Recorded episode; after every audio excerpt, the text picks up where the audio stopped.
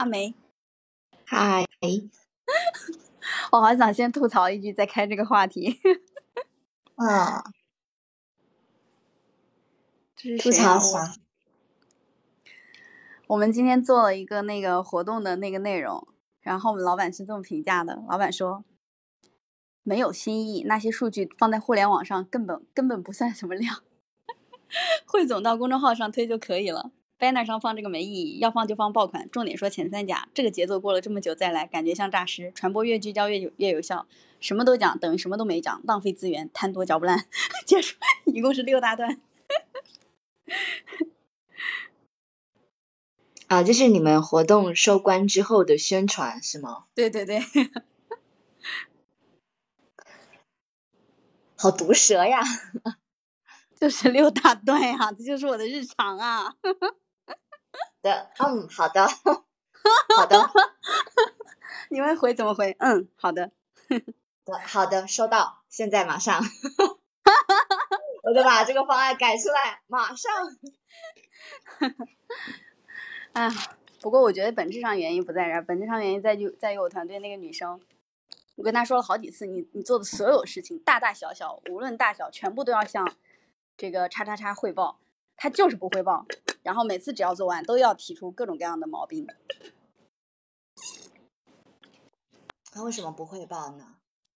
嗯，本质上原因我自己感觉是因为要求的太细了，就是就是哪怕你发一封邮件，这个邮件的措辞也是需要先过他的。就是然后我团队这个女生她属于那种，就是上次我记得好像跟你说过，特别独立，然后特别自主自觉，嗯这，种一般不太喜欢事无巨细的，没有任何掌控感嘛，没有任何 handle 的感觉。但是汇报是必须的呀。嗯，我知道汇报是必须的。嗯，行，我们来开今天的话题吧。嗯，而且我想，我想吐槽一下这个女生。嗯呃，我现在觉得说，就是你个人的性格实际上不那么重要，要看你领导的性格。所以说职场上好像就需要你圆圆滑一点吧，不要不要棱角太分明。嗯，你说的非常有道理，是的。好，来开这个话题吧。嗯，好的。一二三，职场生活、恋爱交友、时事热点、文学历史，凡是你想听的，这里都有。这里是八号酒馆，我是花信时间。我是阿梅。今天我们要聊的话题叫做年轻人独自旅行有哪些注意事项。呃，说到这个年轻人独自旅行，刚刚好，我觉得我们两个都是符合的啊。再过几年，可能就不符合年轻人这个标准了，可能会变成一个 中年人独自旅行注意事项。对，那聊到这个话题，也挺想问一问阿梅，你自己有没有去独自旅行过？嗯，实际上以前我的这个出游都是呃呼朋唤友型的，就是。一定是两个人、三个人、四个人、五个人这样子。啊、但是今年二零二二年年初的时候，我给自己规做了一个规划嘛，然后嗯其中有一项就是我希望我特别希望能够体验一次独自旅行啊、但是我我也为了这这一次就是这个规划，我做了很多的一些攻略。比如说，我想说，呃，哪里会适合我一个人出去旅行一次？我会选嗯择一些就是福建周边的省份，或者是福建本省的，比如说福建的平潭呀，还有一些连城啊什么的，或者是周边的，呃，广东的潮汕或者顺德，呃，或者是说浙江的舟山，我都有这这样的考虑，然后甚至我连攻略都做了一下。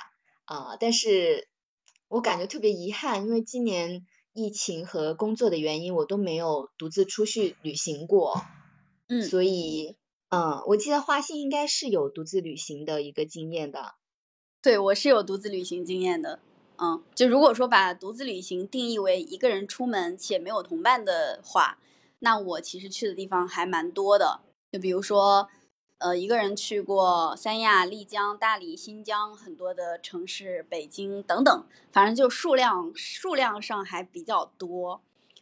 要么就是我自己一个人去，要么就是我自己一个人跟团去，要么就是我自己一个人到了当地再抱团去，都有可能。反正都采用过这些方式。嗯嗯，那你觉得哪一段会呃比较有趣？可以跟我们分享一下。最有趣的应该是我独自去三亚旅行吧，因为其实我在二零一二零二零年之前，我基本上也都是结伴旅行。结伴旅行最大的原因，其实结伴旅行最大的原因也确确实实是因为你有这个伴儿。我为什么有那么多独自旅行的独自旅行的这种经验，是因为我是在 gap 的时候去旅行的。就比如说你从上一份工作。然后离职之后到下一份工作的这个期间，时间周期很长。我一次性出去旅行，可能直接在外面玩一个月、两个月，这种情况其实是比较难找到同行的伴儿的，因为别人没离职，大家都是打工仔，就基本上很难有这么长的周期出来玩儿，除非我身边都是富二代啊。所以这个独自旅行的经验会比较多。我去三亚的时候，是我感觉最开心的一段时。不叫最开心、最自由的一段时间，因为那个时候，嗯，我独自一个人在那边待了十五天的时间，然后也没有跟任何人有过任何的社交，所以我在人际关系上不需要付出任何的精力，就是我不需要再跟别人保持良好的关系。我每天做的事情就是早上起来，呃，吃个早饭，然后我开始出门出门骑行。我记得当时我就沿着那个亚龙湾大道，好像是亚龙湾大道吧，就满两边都是椰子树，而且天空特别的蓝，旁边就是海。我就沿着那个路线，有一天直接骑到南海观音，反正就是骑了大概有十个小时左右的时间。剩下的时间每天都会骑行大概六七个小时左右的时间，去感受当地的阳光、风，还有鸟叫声，还有海浪的声音。反正我觉得，我觉得还挺舒服的。等到我再回来上海的时候，我一开口说话，我发现，天呐，我竟然我这个人还会说话。这段时间是我觉得最爽的一段时间啊。嗯，那这样听起来，其实独自旅行，因为我没有经历过嘛，这样看来，好像也有好处，也有不好的地方，对吧？好处好像是，就是你自己一个人是特别自由的，嗯，你想去哪儿就去哪儿。然后这各种各样的攻略啊或者计划，你都可以依据自己的心情去定，然后也没有任何的社交压力。嗯，对，是的，也有坏处，说实话也有坏处。这个坏处就是有的时候你可能会感觉比较的寂寞孤单。当然，在三亚，因为它的人流量很大，就是当地到处都是旅行比较发达的那种，什么宾馆啊、酒店啊。然后以及各种各样的小的一些团，比如说你要去，嗯，海上冲个浪啊什么的，它那边都是有很全的设施的，这个还好。我还有独自一人去新疆旅行的经验。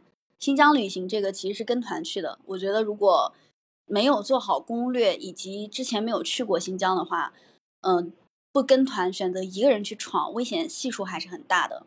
因为当时我们在新疆旅行。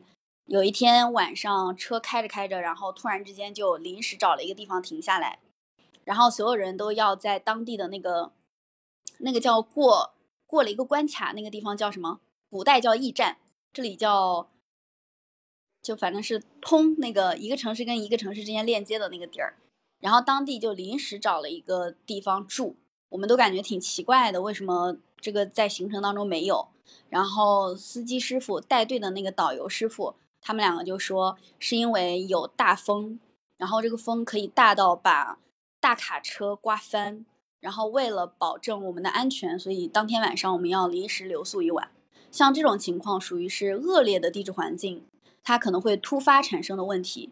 如果你不是在一个很良好的自然环境下独自旅行，我觉得很有可能自己可能就挂了，自己挂了可能就真的。危险系数还是很高的哦。嗯，对，危险系数确实挺高的，嗯。而且独自旅行它不仅仅有这些这些弊端，还有其他的很多很多问题。然后今天刚好我们要聊的话题也是年轻人独自旅行有哪些注意事项。比如说阿美你自己作为一个有规划过独自旅行但还没去的这样的一个角色，你在规划的过程当中，你觉得有哪些注意事项呢？嗯，首先我觉得有两个方面吧，一个是关于心态的，一个是呃一个观念。心态上是因为你你准备要自己一个人去旅行了，那你可能就会呃想象一下，你就知道说没有人跟你一起玩，你就没办法说随时跟身边的人去分享当下的一个很开心的心情，然后或者你看到很美的风景，你也没办法跟你的呃身边的人说，或者是说呃你想要去疯玩某一个东西。你身边的人也不会，没有人陪你一起，然后这样的快乐好像就减半了。所以我觉得说，如果你决定要自己一个人去旅行，你把它当成一项挑战，或者是当成一个呃安安静静游玩的一个过程的话，那就是我们首先就要接受这个现实吧。因为我记得我们有一个朋友就是铁头。他之前去云南玩的时候，因为他是他也是一个人在呃他们项目做完之后的一个假期去的，那身边的这些朋友都没有放假嘛，所以他一个人去的。那他我感觉他去那边七天左右的时间玩的不是特别开心，因为他会在群里发说啊这个时候他就特别想念我们，然后也也想念说有人可以一起睡懒觉。有人可以一起做攻略什么的，那一个人去旅游的话，可能就这些东西就没有了。哦。所以他就觉得说，他的这趟云南的旅游就啊有一点遗憾吧。嗯，这点上我作为一个独自旅行过的人，我要附和你，真的，我自己独自旅行出去，就是自己出去玩，我真的没有感受到过快乐。其实就是更大的感受，真的不是快乐，快乐更多的发生在。呃，比如说我们一起去长沙，我们一起去重庆，一起去武汉、成都，我们还一起去过西藏，对吧？就是当大家一起去玩的时候，会有哈哈大笑，然后会有早上赖床，一起吃吃好吃的东西，都会觉得很快乐。独自旅行至今为止给我的感受都不是快乐，而是清爽和自由，就是这这种这两种感觉还是有点不一样的。嗯，对对对，所以就是我感觉这是一个取舍吧，就是如果你选择了自己一个人的清静的旅行，那你可能就要呃舍掉，就是跟朋友一起热热闹闹的那种感觉，然后对，呃就这个时候其实你做好了这个心态的准备，最重要的就是你可以呃根据自己想要清静的这个目的这个需求，然后。呃，就不会觉得说啊，我这趟旅行没有朋友，就感觉很失落什么的，就更好的享受这个独自旅行的时光吧。嗯嗯。然后我的嗯，你刚刚在说的时候，我一下子就想起来，我去泸沽湖，泸沽湖那个地方在哪儿来着？就大呃大丽江的旁边。哦，对，我当时我记得同行的有好多人，我是完全是一个人独自出去的。同行有好多人从车上下来之后，别人都在那里拍各种各样的视频，然后拍照，然后各种玩耍。我就坐在那个小亭子里面看蓝天白云，看湖水。然后后来到了一大片的，就到了泸沽湖的那个湖面上，我们不是有划船游戏嘛？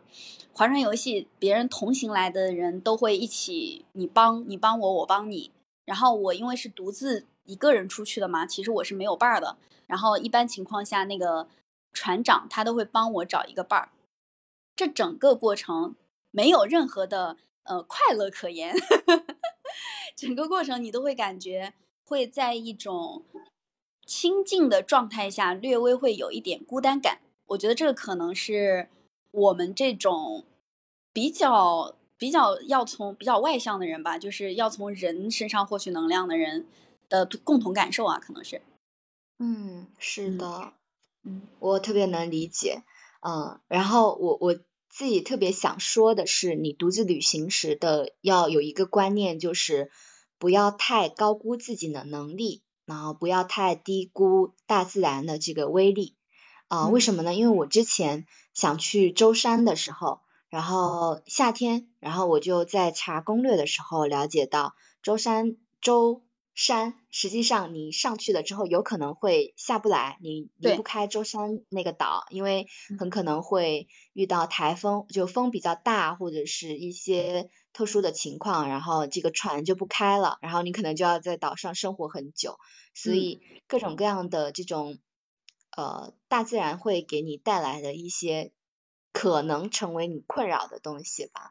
然后特别是呃现在比较流行的一些户外运动啊，比如说徒步啊，或者是呃外出去爬那些雪山啊、高山啊之类的，或者是一些探险类的活动。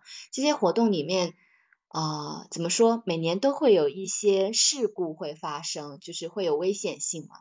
因为前不久我也看到一个。嗯，很老练的一个老驴，他在徒步雪山的过程中就出事了嘛，然后就去世了。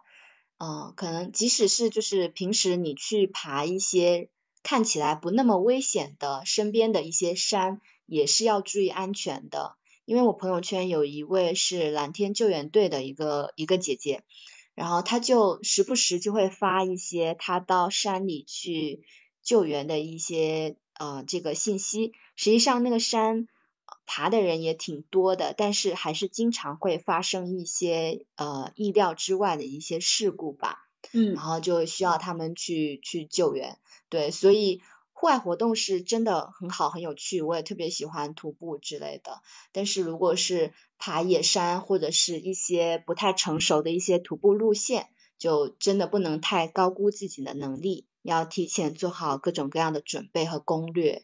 嗯嗯，提前做好攻略，提前为自己准备好最底线的安全保护。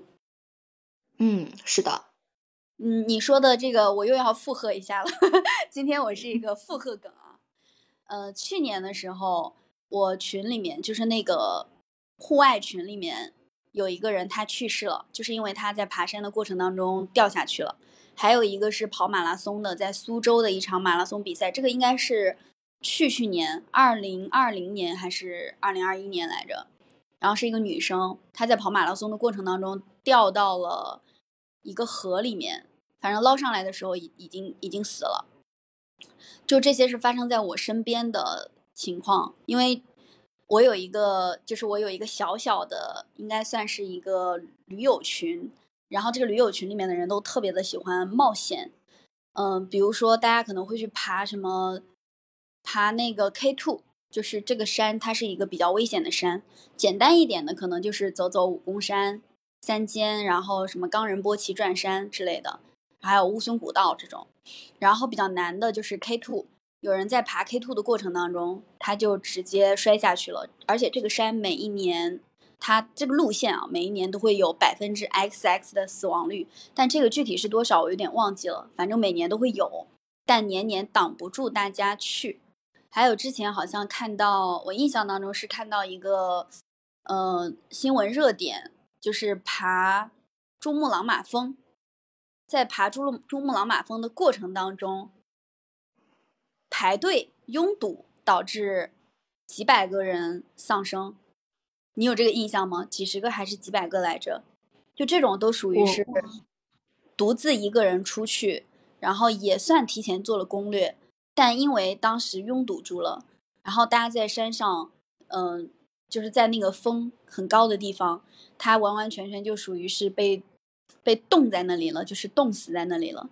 这种都是属于非常危险的一些独自旅行可能会发生的事件，所以在独自旅行之前，对我个人也觉得。就算你真的是一个老驴友，然后你身怀绝技，肌肉发达，也要注意一定的安全隐患。嗯嗯，是的，而且就独自旅行对比结伴旅行来说，这个危险系数还要更高一点，对吧？对。因为如果你你结伴的话，还可以就是身边有人会关注一下你的安全，然后还可以互相搭把手，帮个忙。嗯，独自旅行的话，你可能。当你失去意识的时候，就身边就没有人可以搭救你，没有可以对你急救的人，这时候就危险系数就增高了很多。是的，是这样的，嗯。这个是独自旅行当中要注意的一个地方。我觉得这个可以是不同的人来去定。就比如说啊，你现在是一个从来都没有独自旅行过的人，那其实我觉得选址上还是选择一些人流量大的，然后旅游业本身就非常发达的，有比较多的救援救援支支柱，就是救援的措施的这些地方去。比如说我第一次独自旅行去的是三亚，它本来就是一个旅游业很发达的城市，你到了那个地方，你安全隐患其实不用不用太担心。然后有的地方呢，它属于旅游业比较发达，但是有安全隐患的，比如说新疆，其实因为它地方很大嘛，然后自然条件变化多端，它其实也会有很多的安全隐患。这种地方就建议你，如果是一个人出门，最好是报个团，千万不要对自己有过高的、过高的预估。嗯，是的，我很赞成。而且实际上在当地报一些一日团、两日团都很方便。嗯，对，是的。新疆这个地方报一日团、两日团，要去很很短的地方，就是很近的地方还好。然后如果是比较远一点的地方，还比较比较麻烦。但我记得我们去西藏好像报的就是一日团、两日团来着。对，因为我们没有跑呃远的地方，我们就都在周边。嗯，对，这种也真的还挺便利的。我现在只要一想起去西藏，我就会想起凌晨四点，我们俩坐着那个，好像是三蹦子还是什么，别人把我们拉到那个聚聚集点，然后当当时下车之后，下了三蹦之后，有一家卖包子的、卖早点的，然后在那边吃早点，哈气就从嘴里面出来，然后冬天特别冷，有那个哈气，对吧？白色的冒着烟的。我现在只要 对我只要一想起那个一日团，我就会想起早上吃的那顿饭，我觉得好好吃啊。我会想起我们俩因为因为起得很早，然后又抢刚好抢到了司机的副驾，然后那个位置我就觉得超棒的。嗯，我这个我都我都没印象了，我只记得我一上车因为你全程都在睡觉。啊，对呀，你竟然你竟然没有睡，我觉得他那个山转的真的是好。好长啊，太能转了那个山。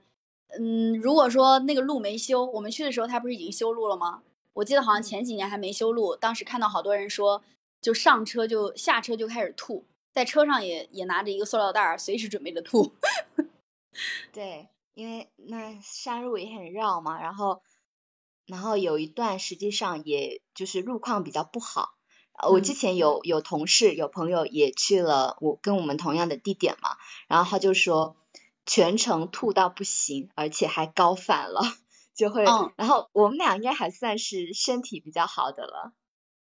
嗯，我觉得这个其实归功于提前听了阿梅做的攻略，就是喝什么红景天呀，虽然我没喝，但是你当时的攻略里面有非常详细的讲到说，到了西藏之后不能大声说话。不能高高声喊叫，就是不能让你的肺活量一下子撑不住那个氧气嘛。然后包括要准备准备那个是维 C 泡腾片还是什么水来着？我记得当时你有一点点高反，我还给你倒了这个水，它也挺有一定的作用的。就这些都是攻略的一部分。有的人确确实实在西藏，嗯，就是高反，然后又导致肺水肿，这种其实更麻烦。嗯，对，这种就要马上回到平原平地上。是的，嗯，而且你想玩也玩不了了。对，嗯，那实际上，因为我我们两个还好，我们俩是两个人一起去的，不，如果一个人去的话，还得像像去新疆或者拉萨这些地方，实际上还挺需要考虑一些安全性的问题，因为地广人稀嘛。嗯，是的，嗯。我们今天聊的都是国内，聊的是国内。然后在安全措施上，刚才说到的其实都是安全举措。我觉得除了以上，就是你要查好攻略，到了当地之后要入乡随随俗之外，还有一个比较重要的，其实独自旅行也最容易让家人担心的地方，就是突然失踪，还是要多跟家里面的人去报一下安全，就是。定期跟家里面的人打个招呼，说一下我现在其实还是比较安全的，或者设置一个紧急联系方式。嗯，假如说你有多长多长时间范围内没有去报平安，那就一定要采取一定的行动。这个其实我是在哪里看来着？他说走丢，就一个人走丢，二十四小时内是找到他的黄金时间。嗯，是这些安全实际上是也是非常重要的一点。嗯，对。然后有些地方它可能还没有没有信号，就是你你实际上你觉得说自己没有走丢，但是因为你没有信号，没有及时的报平安，就家人就会感觉说啊你怎么失踪了？嗯，对，这个这个蛮重要的，不能因为一时出去旅行的开心，导致自己陷入了某种风险。嗯，对，特别是当没有信号的时候。嗯，如果你发生了什么一些事故，就你也没办法求救嘛，因为你自己一个人，然后身边也没人能帮你，然后这种时候，我就想到了之前我看一个一个人他独自去做那个帆船游中国的海外线海岸线，然后他做的一个很重要的准备就是准备卫星电话，嗯，因为他这个他这个独自的一个旅行也是时间很长的嘛，然后。呃，而且在海上，你有可能，你随时有可能就没有信号，然后这这时候的卫星电话就非常重要了。而且很多我看过一些博主，他们如果是房车自驾到一些无人区，那卫星电话也都是必备的。对，这个确确实实，我们刚才说到的地方都还算旅游业相对已经比较发达的。如果是无人区或者是海上。这种你如果不备一个能够随身携带的那个叫什么 WiFi，对吧？然后卫星电话，这个确确实实会非常的麻烦。嗯，是的。我特别想插一句，我喜欢看的动漫《海贼王》，就是《海贼王》，它有一个番，有一个专门的番，就是呃讲的就是一个海上的非常非常厉害的海贼。我突然一时间想不出他是什么了，我不配自称海贼迷啊。然后他呃就开始，就是他抓了路飞草帽团船船上的一个船员，他抓的是谁呢？抓的是娜美。娜美是这个海上的航海士。实际上，这个这个船上，这个船上有非常多厉害的人，比如说嗯剑耍的好的索隆，然后以及路飞，就是他属于是武力值比较强的，有各种各样非常牛的人啊。但他抓的是娜美。因为娜美是航海士，她非常的懂海上的气象，然后能够通过海上各种各样的一些变化，去快速的感知到什么时候飓风会来，然后什么时候会有狂风骤雨，然后以保证整个航海的安全。这个其实属于是我们如果不了解对应的一些知识和信息，你会非常容易陷入到一种。被动性的危险当中，嗯嗯，而且这个时候你还求救无门，对，求救无门，这个是这个是最要命的。嗯，对，但是还是虽然有很多这些一些呃安全隐患，或者是说一些比较容易被忽视的一些地方，但是我还是对独自旅行特别的期待。嗯。我自己想要，嗯，我自己现在就是我现在真的就还特别特别想再独自旅行去一下我之前去过的我觉得最舒服的地方，但是是哪儿？三亚呀，是哪里？啊，三亚。对，但是我想说，但是什么呢？但是我想到，如果我跟一个人一起去，我可能会更开心。比如说，我跟你一起去，我可能会更开心。两个人一起。买个椰子，坐在那个那个叫什么亭子下面，然后吹吹海风，看看日落，我会觉得更开心。OK，什么时候？啊，这次元旦去完厦门，下一次马上安排起来。好的。